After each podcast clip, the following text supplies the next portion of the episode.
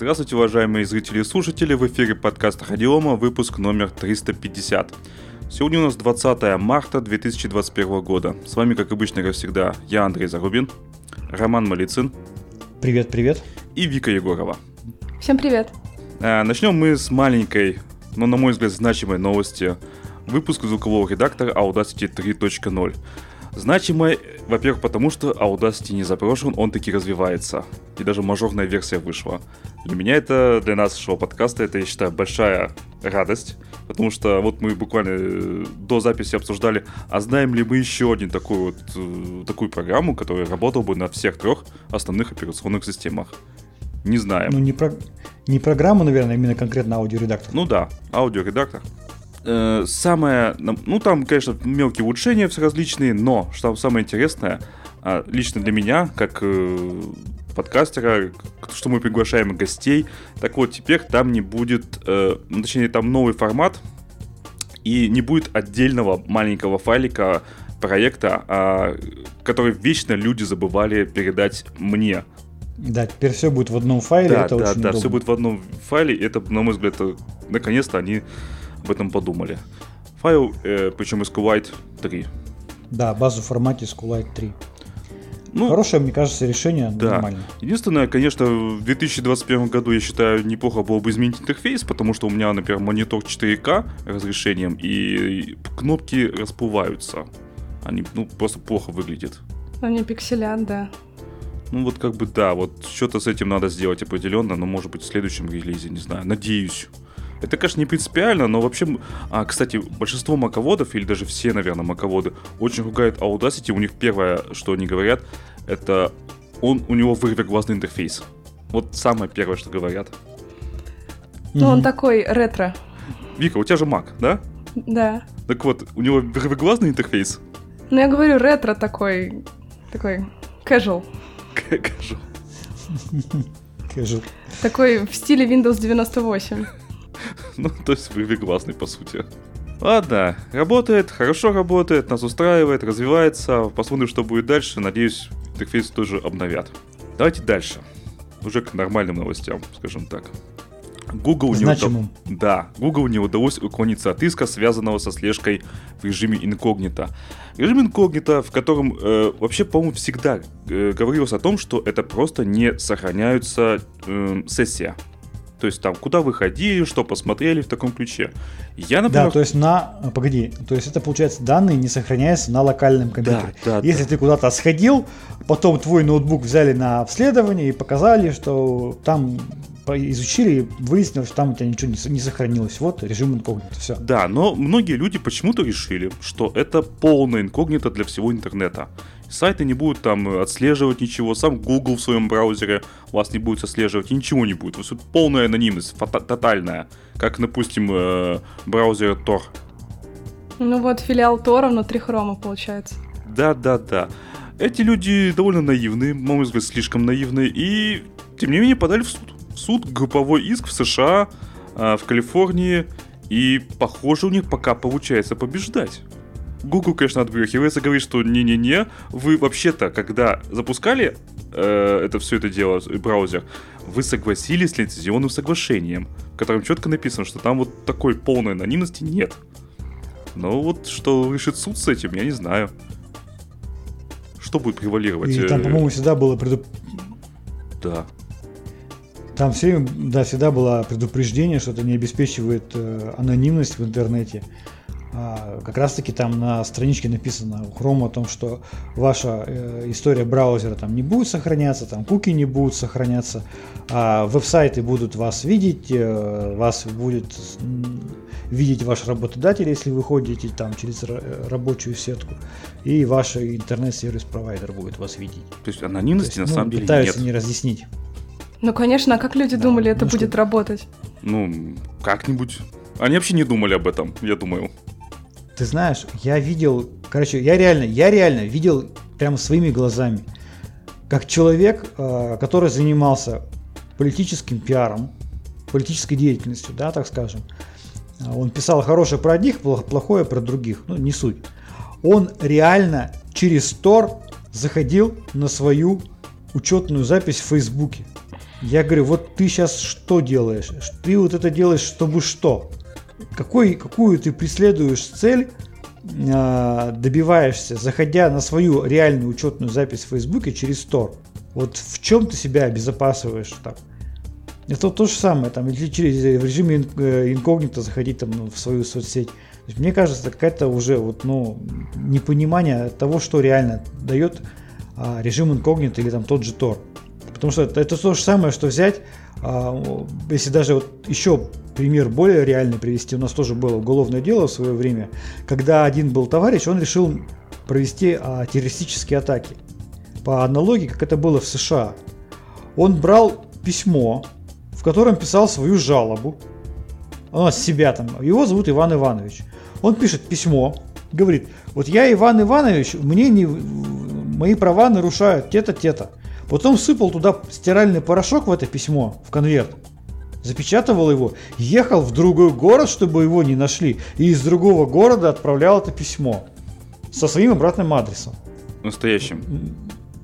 Да, конечно. Ну, он же хотел ответ-то получить но обязательно отправлял из другого города и по разным городам ездил, чтобы его не, зап- не запалили. А смысл вот то же самое. города?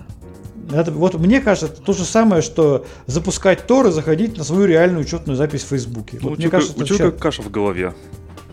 Да, то есть, если человек, он как бы он, он реальный, он по своей реальной учетной записи сидит, его там зовут Петр Петров. Он заходит на свою реальную учетную запись Петра Петрова и от нее что-то пишет.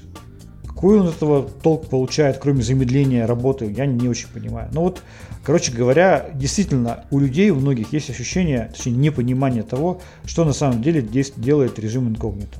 Да. Ну, вообще, мы, в принципе, против обычно Гугла, Гугла выступаем, но в данном случае, ну, Google явно прав. Ну, просто логически прав. Да, иск. В исковых требованиях указана сумма не менее 5 миллиардов долларов – Истцы утверждают, что Google... да, да, Истцы утверждают, что Google и материнская компания Alphabet, Alphabet, да, как читать ее, тайно собирают данные через Google Analytics, Google Ad Manager, плагины веб-сайтов и другие приложения, в том числе мобильные. Утверждается, что Google э, продолжает перехватывать, отслеживать, собирать сообщения, даже когда люди используют режим инкогнито Chrome. Вот, и судья, да, пока что отклонила ходатайство Google о прекращении разбирательства. Суд ну, пришел к выводу, что Google не уведомлял пользователя о том, что участвует в предполагаемом сборе данных, пока пользователь находится в режиме приватного просмотра. Ну, то есть он, видимо, должен был написать, что мы собираем да, ваши данные. Так, да, я как раз хотела сказать, что должны были по буквам просто прям разжевать, как для буквами. детей. Да, мы все равно собираем ваши данные. Просто вот, смиритесь. И в, коммен... Слушайте, в комментариях здесь написано очень здорово. Комментарий человека, который прочитал, пишет, Google не просто так называется корпорацией монстров. А кто его так называет? Не знаю. Но, короче говоря, э, я действительно тут в данном случае тоже понимаю прекрасную Google, который, в общем-то, как бы ничего другого не обещал. Люди были, их, их ожидания были обмануты. Они думали, что они на самом деле в режиме полной невидимки. Ну, видишь, как бы, да, там же какие картинка, там же как картинка там этого такого, знаешь, там шпиона там с шапочкой. Такой, как, как, когда режим невидимки, вот они думают, смотрят на картинку, да, вот этот. А шапочка из фольги? Да, да. Как, как это называется, клиповое мышление или да, что да, это да. можно сказать? Вижу картинку, что нарисован шпион в очках и в шапке шпионской. Ну, так Наверное... шпион это Google. Да, то есть это из серии, да, что когда э, человек слышит э, фразу про розыгрыш призов, он слышал только фразу приз, да, но не, не слышит слова розыгрыш. так и тут. да, может быть, действительно шпион это Google, они честно об этом, может быть, сказали. Да. Вот, но вообще на самом деле Google крупная компания, а у них очень много все взаимоинтегрировано друг с другом. Google свои сервисы, он прям ну реально интегрирует, поэтому ничего удивительного нет, что Google получает огромное количество информации о нас. Вот, поэтому, ну вот. Google это бэкап посмотрим. нашей жизни. Да. Давайте а, дальше. Ну что, да, давайте Вика. дальше. А, да, секунду.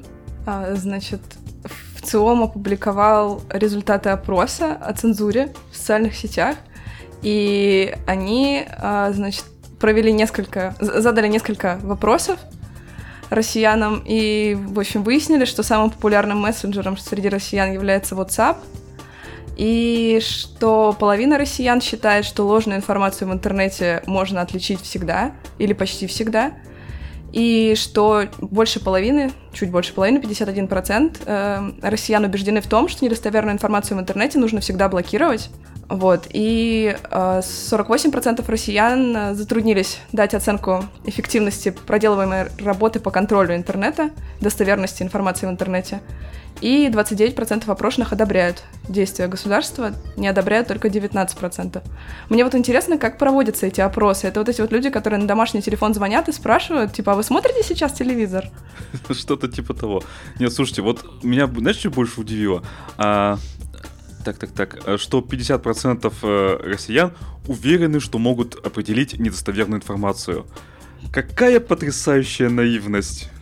А, слушай, я сижу в разных чатиках, и там просто регулярно, как в качестве правдивы, постоянно вбрасываются новости от издательского агентства «Панорама», которые славятся именно своими фейковыми новостями. Это желтушная желть. Просто... Да, мне ну, недавно нет, ну... отправили новость э, с сайта, который является типа как пародии на новости, да, а на самом деле это не настоящий сайт, у них даже внизу серым шрифтом написано, что мы просто комедийное издание, и там реально была новость какая-то дикая, типа всех девушек обяжут рожать, иначе налоги, штрафы, и люди на полном серьезе это распространяли, типа, о боже, что они делают, какой ужас. Ну ты же знаешь, почему это произошло? Потому что все читают только э, заголовки. Ну да, ну вот э, а, открываем, сейчас э, панорама, панораму открываем, читаем заголовки. Причем новости написаны корректным языком, там, да, грамотным, хорошее оформление. Первая новость. Роскомнадзор арендует большой адронный коллайдер для полного замедления Твиттера. А, следующая новость, следующая новость. Новосибирский, вот прям от 17 марта новость 2021 года. Новосибирский технический университет открыл специальность флеш-программиста. Ну да. Это когда закрыли флеш, тогда открыли специальность. Да-да-да-да-да-да-да. Это в разделе наука у них. И очень часто вот эти фейковые новости их печатают, и там прям вообще и политики их перераспространяют, и люди прям реально, вот ну, до смешного доходит. Слушайте, а вот мы с вами, вот как люди, которые работают э, с IT-новостями регулярно, каждую неделю, если быть точным, мы-то насколько уверены, что можем отличить фейк от не фейка? Вообще не уверены. А, Рома? А, причем, ты знаешь, мы а, у нас было несколько новостей, несколько подкастов, где мы э, там заморачивались, брали новости, можно какие-то там очень древние подкасты посмотреть, по-моему, года полтора назад, и прямо разбирали новости, говорили о том, что на самом деле там все, все, все вообще все по-другому. То есть, ну, реально, э, иногда отличить новость фейк от не фейка очень сложно. Только, ну, приходится брать, заниматься там изучением, исследованием. Как бы, ну, я точно я могу считаю, сказать, что... что я иногда попадался, что я думал, что это настоящее, а буквально на следующий день выяснял, что это фейк.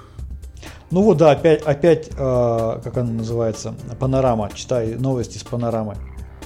Э, Минпросвещение предложило пороть розгами участвовавших в митингах школьников и студентов. Я, кстати, согласен. Почему, зачем, за что? Да.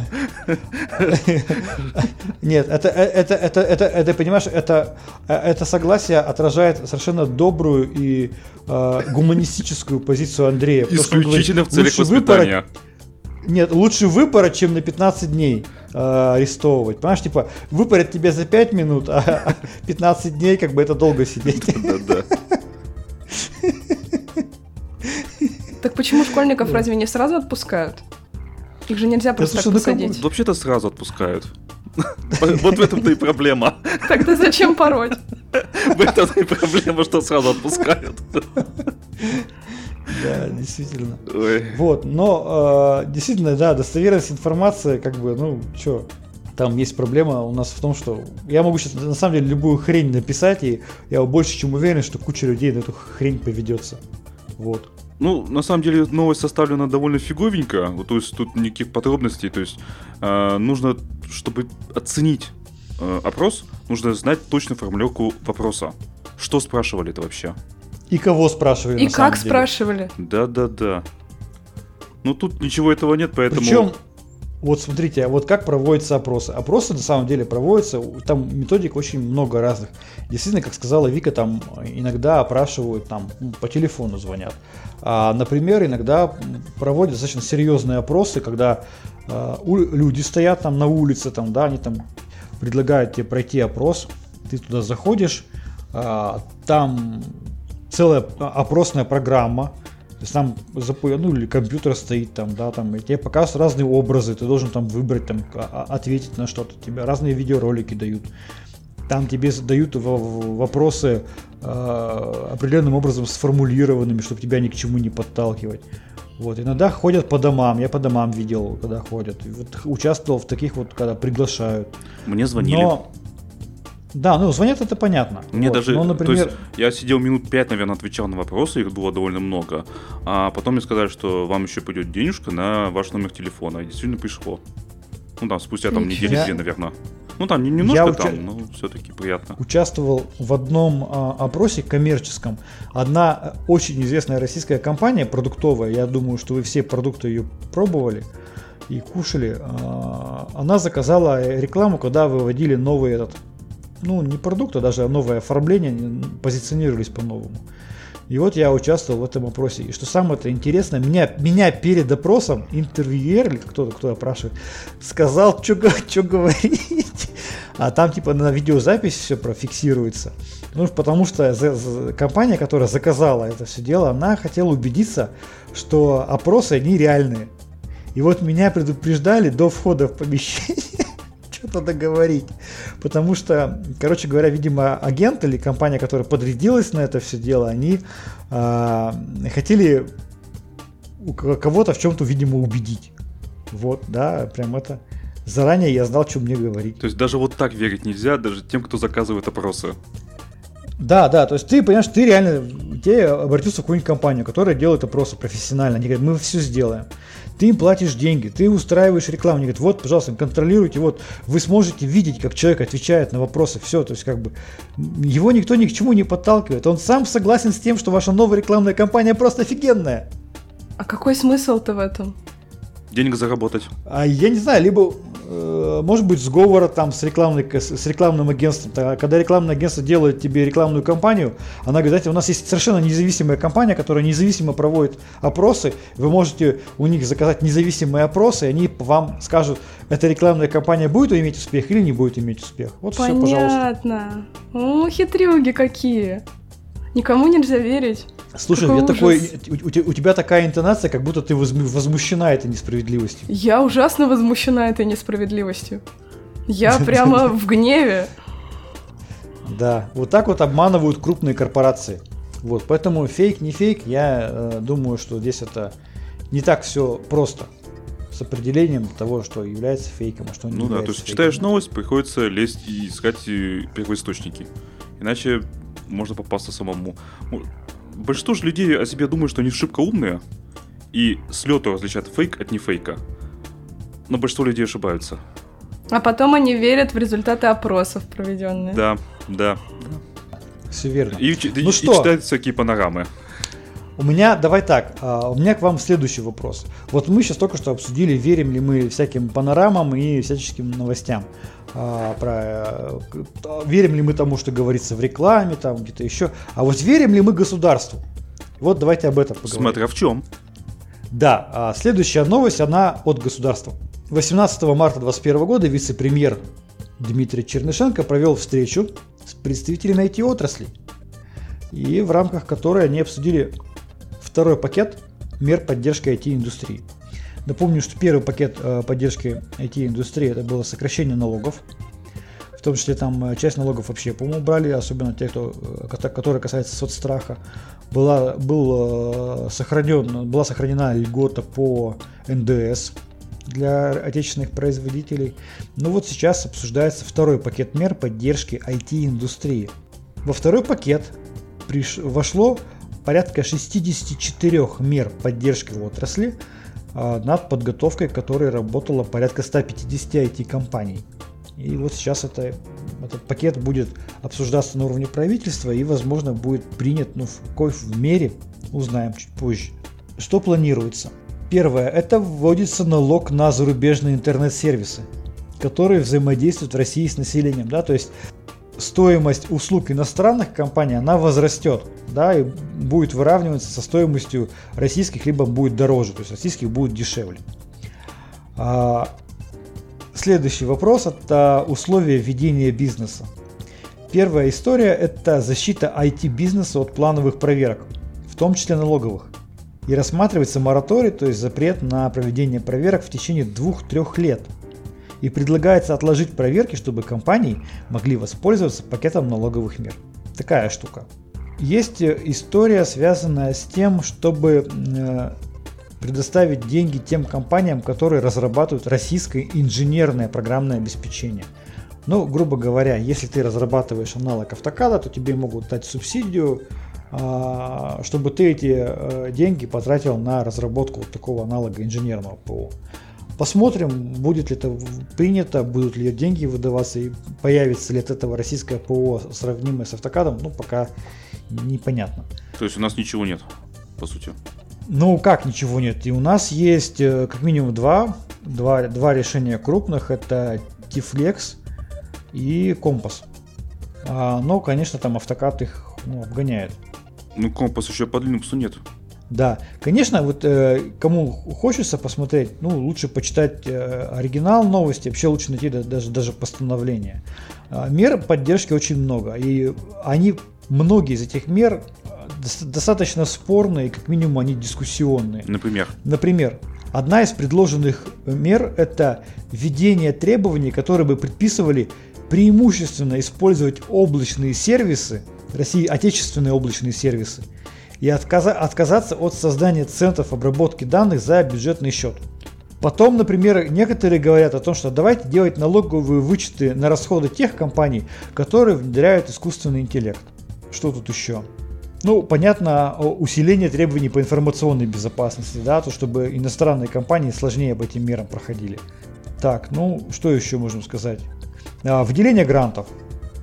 А, значит, это уже в 2020 году а, гранты выделены на порядка 7 миллиардов рублей и сформирован портфель проектов на внедрение российских решений для льготного кредитования на почти 35 миллиардов рублей.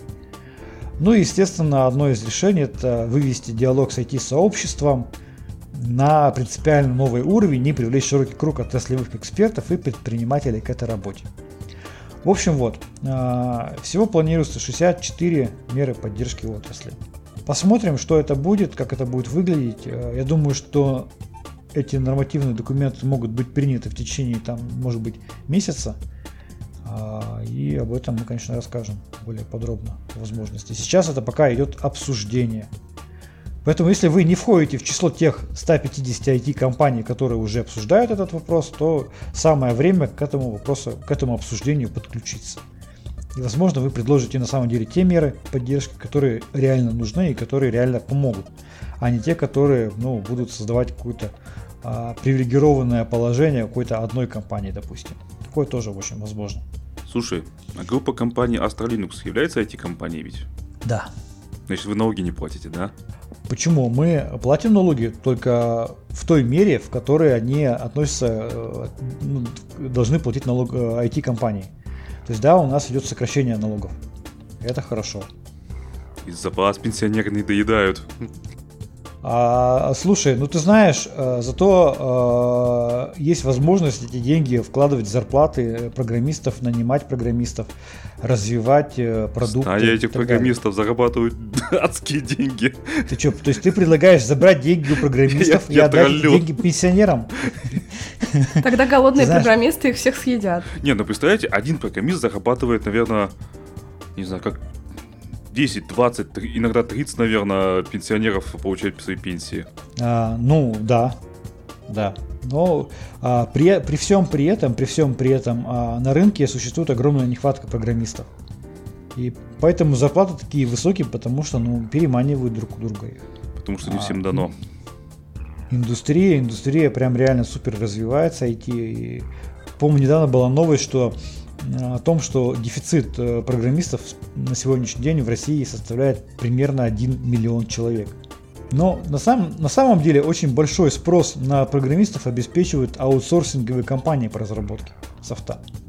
Есть же крупные компании, которые на аутсорсе занимаются разработкой заказной, ведут, ведут заказную разработку. И вот у них очень большой, так скажем, запрос в программистах. Они там могут их хоть 50 тысяч человек нанять. Вот, под проект. Ну, понятно, у них масштабируемость очень большая. Да. Вот, так что IT-отрасль будет поддерживаться государством, а, будут льготные условия, а, будет, скорее всего, отказ от проверок на 2-3 года мораторий. Ну, возможно, это как-то поможет. Ну и, по-моему, я уже в, в одном из прошлых подкастов мы обсуждали историю с цифровыми песочницами. Эта история тоже развивается в полной мере, и цифровые песочницы тоже будут действовать с облегченным правовым режимом. Я вот еще тут вижу создание российского гитхаба. А, слушай, да, создание российского гитхаба, я только, я, я видел этот, этот момент, но я только не понял, как это поддержит нашу IT-отрасль. И кто я будет тоже, делать? честно говоря, не понимаю, зачем, главное. А я понимаю, почему это может быть интересно государству. Да, это некая перенос каких-то там знаний, компетенций, ресурсов, там, кода на территорию страны. Государству это делать интересно. А поддержит ли это каким-то образом российскую IT-отрасль, мне не очень понятно. Единственное, там, знаете, да, там можно о чем говорить. А, по-моему, на гитхабе, да, там блокировались учетные записи тех, кто с Крыма. Было дело. Как, какая там была история? Да. Помните, такая была какая-то история. Там не то, что они не, то ли не блокировались, то ли было какое-то ограничение, там, или блокировались даже. Да, с, с этой точки зрения, если там крымчане выходят, государство говорят, слушайте, мы хотим разрабатывать, но нам не получается. Нет, там блокируется, насколько я помню, четко, даже если просто человек съездил в Крым и зашел с этого IP-адреса. Ну да, возможно. Поэтому вот, вот единственное, что вот эти вот истории, связанные с санкционными рисками, когда разработчики из Крыма не могут э, пользоваться легально пользоваться гитхабом и хм. вынуждены скрывать там себя. Ну и тогда получается, что этим российским гитхабом только разработчики из Крыма и будут пользоваться? Ну почему нет? Не, ну, ну, конечно, почему? Пон- понятно, что госорганы. Понятно, что Крым смысла. Хаб. Да, Крымхаб. Понятно, что э, многим компаниям как бы их э, GitHub устраивает вообще на 300%. Или там GitLab. Да-да-да. Вот, ну, ну, видимо, есть спрос на это. И там ведь не зря 60, 64 меры и 150 компаний принимало участие. То есть каждый попросил что-то для себя, что его волнует и что его беспокоит. Они сказали, да, без проблем. Хотите там GitHub российский, будет вам GitHub. Не, ну как Хотите сторонний там... проект э, типа GitHub, наверное, это не очень взлетит. Помните, у Google был Google Код. И где он угу. сейчас? Закопали. Да. Невыгодно оказалось. Ну, он, слушай, ну он реально неудобный. Я заходил как-то пару раз на него, он проект смотрел. Ну, вот поэтому все закопали. То есть это нужно сделать, чтобы вообще было удобно. Чтобы люди захотели туда пойти. Либо заставить, если это госорганы, да. Ну, как-то так. Ну, то есть это, это вопрос не про деньги, это только импортозамещение. То есть оно будет очевидно убыточным, без шансов на прибыльность. Угу, угу. Ну, в общем, э, как только этот, э, эти меры будут приняты, то, соответственно, мы о них обязательно расскажем более подробно. Все-таки, что вошло в итоговый пакет поддержки IT-отрасли, второй пакет мер. А теперь давайте поговорим э, в очередной раз о том, зачем нам импортозамещение. Израильская Celebrite, да, Celebrite, отказалась продавать технологию взлома смартфонов в Россию и Беларусь. Вот, вот так вот просто взяли и, и захотели отказались. А, слушайте, там вы читали а, новость, почему не, отказались? Это, это, это такое эпическое обоснование, что я не, я не смог пройти мимо. А, слушай, так это, наверное, невидимая рука рынка или что? А, почти что. А, так, а, генеральный директор компании Йосси Кармил заявил, что ту-ту-ту, пом, э, Целебрайт помогает правоохранительным органам и организациям делать вашу жизнь более безопасной. Да? То есть, запомните, правоохранительным органам и организациям делать жизнь безопасной, предоставляя решения и т.д. и т.п. Но при этом, а, значит, э, их юрист а, обосновал, а, израильский юрист и правозащитник э, смог доказать компании, то есть не юрист компании, а просто э, как посторонний человек, а что ее технологии частично используются в этих странах неправомерно, например, для взлома и копирования данных с смартфонов оппозиционеров, ЛГБТ-активистов, представителей этнических меньшинств. А ранее юрист смог доказать, что обороне Целебрайт был использован китайской полицией для подавления акций протестов в Гонконге. Смотрите, то есть э, получается, э, что если Cellbrite используется правоохранительными органами и организациями, то все в порядке. Но если э, взламываются смартфоны э, и копируются э, информация с них оппозиционеров, ЛГБТ-активистов и представителей этнических меньшинств, то это плохо. Ну, я это иначе восприняла. Я это поняла как э, то, что если э, правительство и всякие там, э, не знаю, полиция или кто там этим занимается, копируют, э, вскрывают телефоны людей, имея на это ордер, разрешение, то это нормально. А то, что у нас это делают ну, не совсем законно, я не удивлена. Тут по это ни слова не сказано. Тут сказано, ну, я так что... это поняла. Нет, тут... Нет, тут сказано со смартфонов оппозиционеров, ЛГБТ-активистов, представителей этнических меньшинств. Ну, Всё. то есть, когда приходят э, с обыском к оппозиционерам домой, они просто берут и начинают копировать данные с их телефонов, хотя это, ну, эти обыски вообще не обоснованные, там, в общем, да. Не, это все, это все юридически, это можно все обосновать, это тут проблем нет на самом деле, абсолютно. А Уголовно-процессуальный кодекс позволяет обосновать действия, легальность обыска после того, как ты провел обыск, э, и только потом э, как бы, уже задним числом получаешь э, разрешение суда. Это нормальная история, это используется сплошь и рядом хоть в США, хоть в России. А я это понял новость таким образом, что если правоохранительные органы используют этот инструмент для борьбы, там, допустим, с оппозиционерами в США, то это нормально. А если этот инструмент используется правоохранительными органами для борьбы с оппозиционерами в Гонконге, в России или в Беларуси, это плохо. Так мы же вроде уже выяснили, так. что в США с оппозиционерами никто не борется. Да не. Да ну сейчас. Там вообще-то, ты знаешь, что там творилось, когда вот этот э, на Капитолии это там, что-то там было? Там, да, что-то там было. Там, там же развесили Но... по всей США объявление, что, мол, если вы знаете людей, которые атаковали Капитолий, сообщите об этом в полицию. Это, это не борется, да. Совсем. Это не такие оппозиционеры. Я имею в виду оппозиционеров, это, это другое которые... понимать надо, да, я знаю. Но я имею в виду оппозиционеров, которые просто против власти, а не вот. которые хотят их всех расстрелять и идут расстреливать. Мы же Они на прошлом были просто против это обсуждали. власти. Там не было даже с людей с оружием. Ну, которые... Вот, ну ладно. Короче, ладно. А, суть в чем? А, на самом деле, э, ну, по сути, это, э, вот, э, неважно, как бы, да, а, по сути, это, ну, политические причины. Да. То есть э, запрет от поставок, он мотивирован не экономическими, а именно политическими, ну, политическими там, пусть даже там, ну, моральными, там, морально-этическими, политическими, морально-этическими причинами, но не экономическими.